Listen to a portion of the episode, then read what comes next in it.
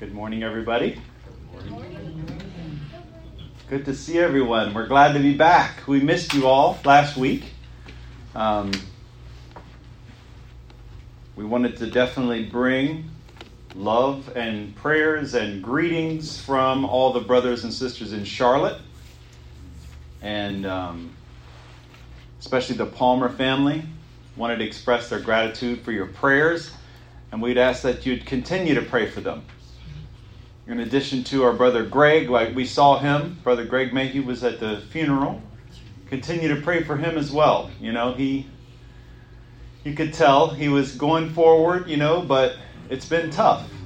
It's been a tough few years, really, for him, and um, and so we know what it's like to lose a loved one, have a loved one go to be with the Lord. There's joy in knowing where they are, but it's hard too. And we were speaking to Paulie, uh, Paul Jr. His birthday was yesterday, and he was sharing that everything he sees reminds him of mom. So we know how that is. Um, let's continue to pray for them. Um,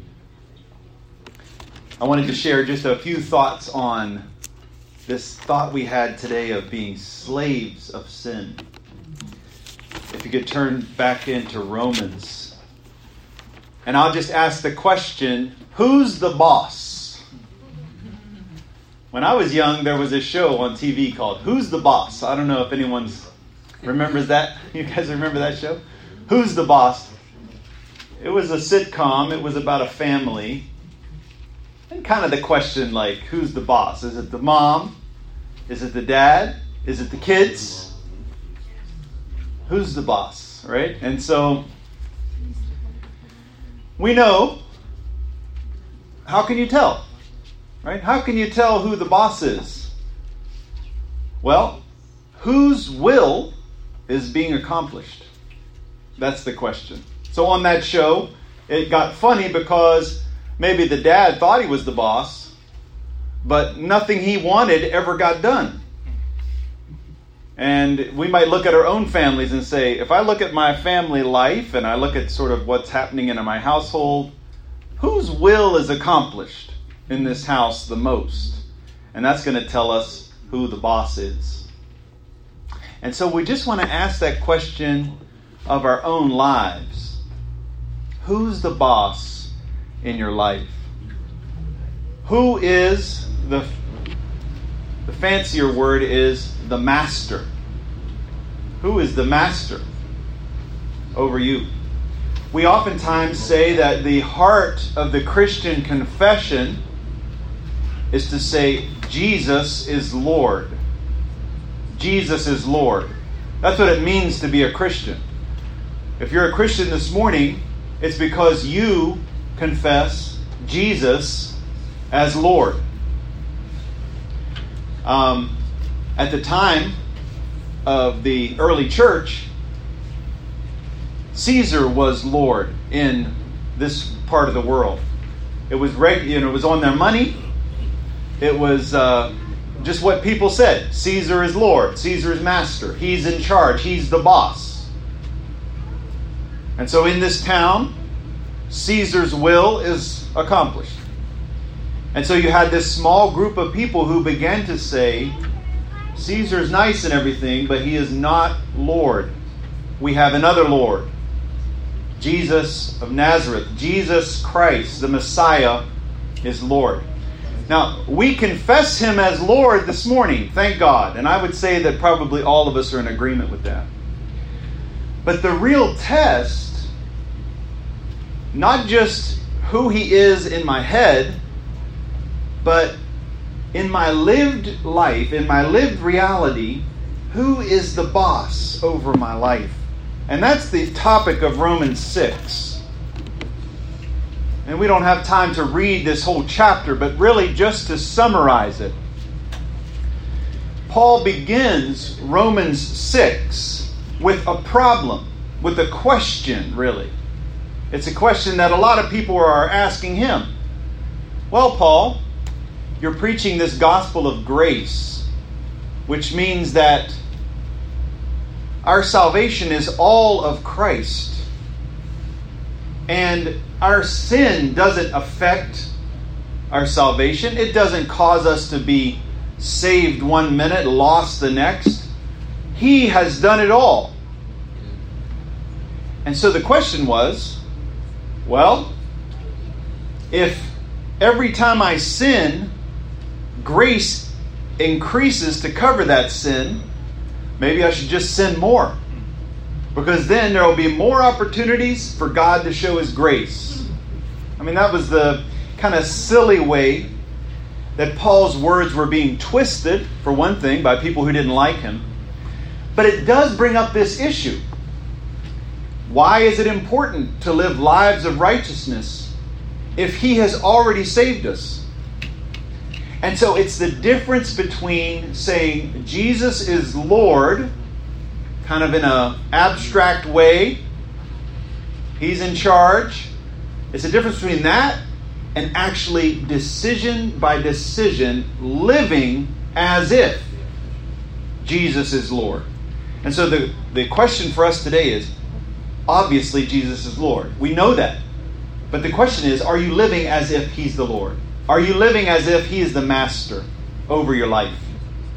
You know, Paul seems to know that this language of slaves and masters is kind of like an ugly language.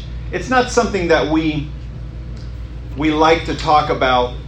And even if I say I'm a slave of God, it doesn't really sit very well. And so he says, for example, in verse 19, he says, I speak in human terms because of the weakness of your flesh. And what he's saying there is, it's like he's saying, I'm using a metaphor here because you're not getting it. And so I want to talk about this idea of who's master. But we're really given two options in this chapter.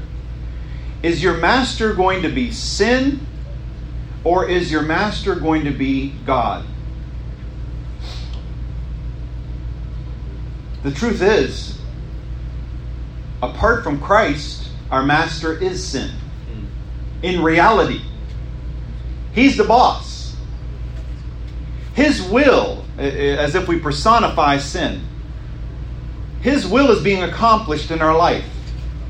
All the good things God has given us as His creation are being put into the service of sin. So, God has given me an intellect, like a way of thinking. And apart from Christ, it's like I'm handing that mind over to sin and say, okay, do your work. And so sin will use my mind to do all kinds of nasty things. He's given me strength, physical strength. And before Christ, before I come to Him, it's like I'm handing my strength over to sin and saying, okay, here's my strength. Do with it what you will. And I walk around every day, I punch people and steal stuff. My body, it's like my body is obeying the master of sin. And that's true for everything. All my gifts, all my talents are being placed into the service of someone else. Sin. But the question for the believer is I no longer am a slave of sin.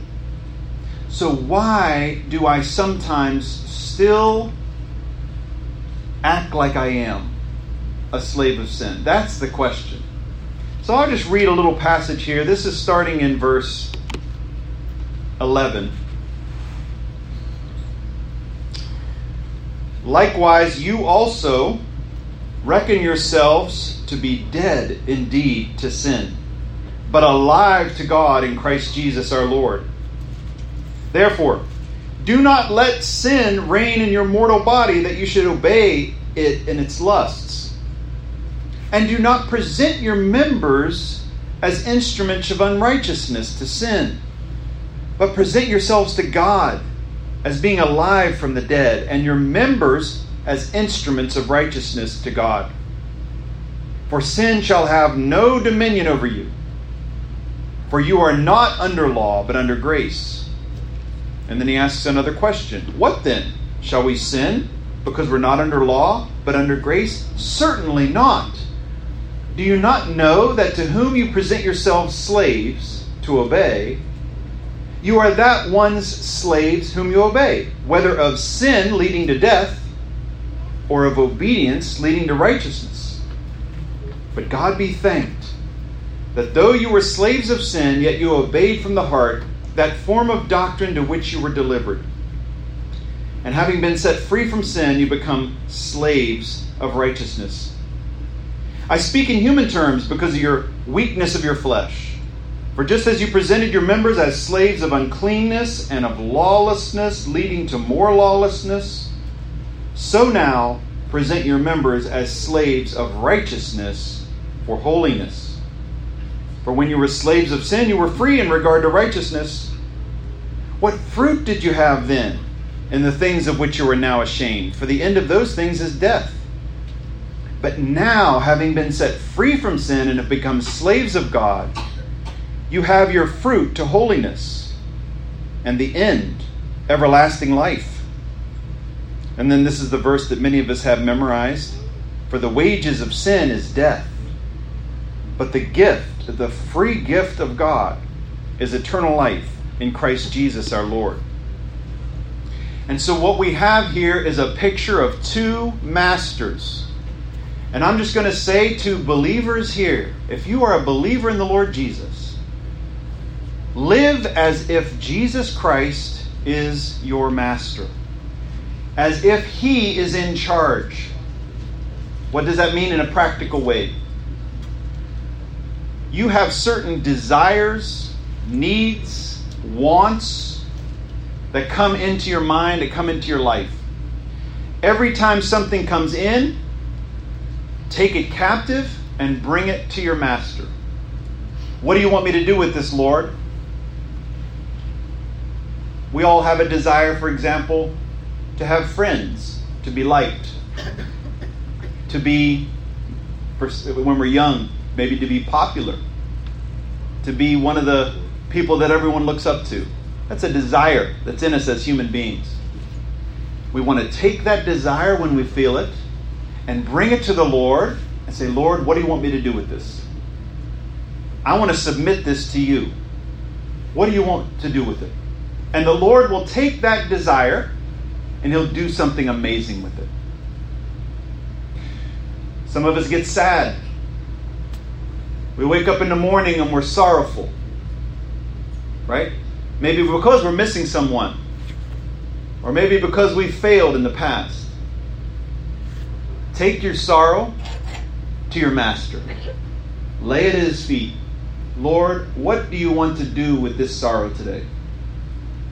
And he will take it and do something amazing with it. He, he can do some, it doesn't matter what you bring him. Somehow he can do anything. He can take your saddest moment and use it to humble you, use it to make you more patient, use it to make you more compassionate. You know, say you wake up in the morning and you're feeling great. You look out the window, it's sunny. You're like, what an amazing day. Take your joy and lay it at the feet of your master and say, Lord, what do you want me to do with this joy today? It might seem obvious. How can joy go bad? It can. If you take your joy to your old master sin, you don't have to. You're free from that master now. We used to just have to do it. You always pointed, here I am, reporting for duties, sin. I'm happy today. What should I do? Right? But now, as believers, you have a choice. You can take it to your master, the Lord Jesus, and say, What should I do with this joy today, Lord? Or you can just report for duty to your old master and say, I'm happy today. What can I get into? You know? And Satan and sin can lead us down a path that leads to destruction, that leads to nothing good. And so that's the real question. I know we know intellectually, we know in our heads Jesus is Lord, but Paul is painting a really vivid picture here in chapter 6 of the real dilemma that we have every moment. He puts it this way He says, don't present your members, all the pieces of your body, all your attributes, all of your characteristics and qualities, your emotions, your hands, your feet, your lips. Don't present your members to sin as instruments or weapons, really, as weapons of wickedness, of unrighteousness. Right? But, see how there's a choice there? He's saying we have a choice. Don't do this, do this. Present your whole self to God as those who've been brought from death to life, and your members to God as weapons of righteousness. That's what we need to do, moment by moment. And as we do that, look at the progression in this chapter. On the one hand, the old way, we would present ourselves to sin, and it says it leads from lawlessness to more lawlessness to impurity to death. That's where that leads you. Nowhere good. What about on the other side? It says that we present our members as slaves, right?